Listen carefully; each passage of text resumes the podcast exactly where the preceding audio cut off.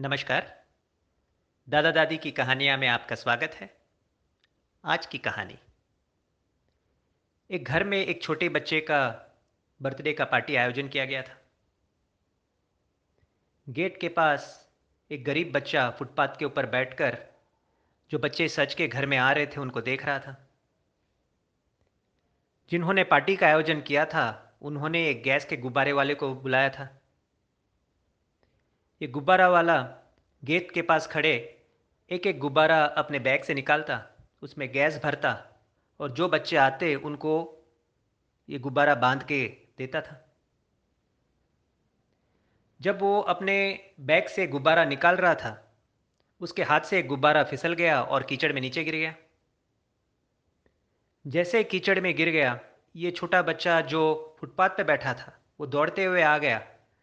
और इस गुब्बारे को कीचड़ से उठा लिया और इस गुब्बारे वाले को कहा कि इसमें कीचड़ लग गया है, ये गंदा हो गया है, ये उड़ नहीं पाएगा। ये गुब्बारा आप मुझे दे दीजिए।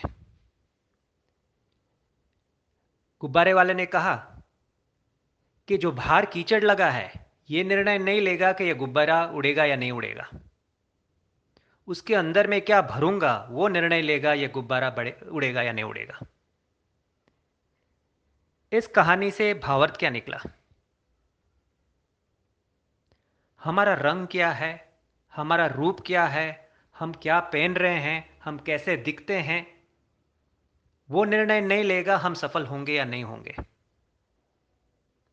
मगर हमारा हुनर, हमारा ज्ञान, हमारा कला, हमारा व्यवहार, ये निर्णय लेगा हम सफल होंगे या नहीं होंगे। अगर ये कहानी आपको अच्छी लगी है तो थम्सअप दीजिए और ज़्यादा से ज़्यादा व्यक्तियों को इसको फॉरवर्ड कीजिए।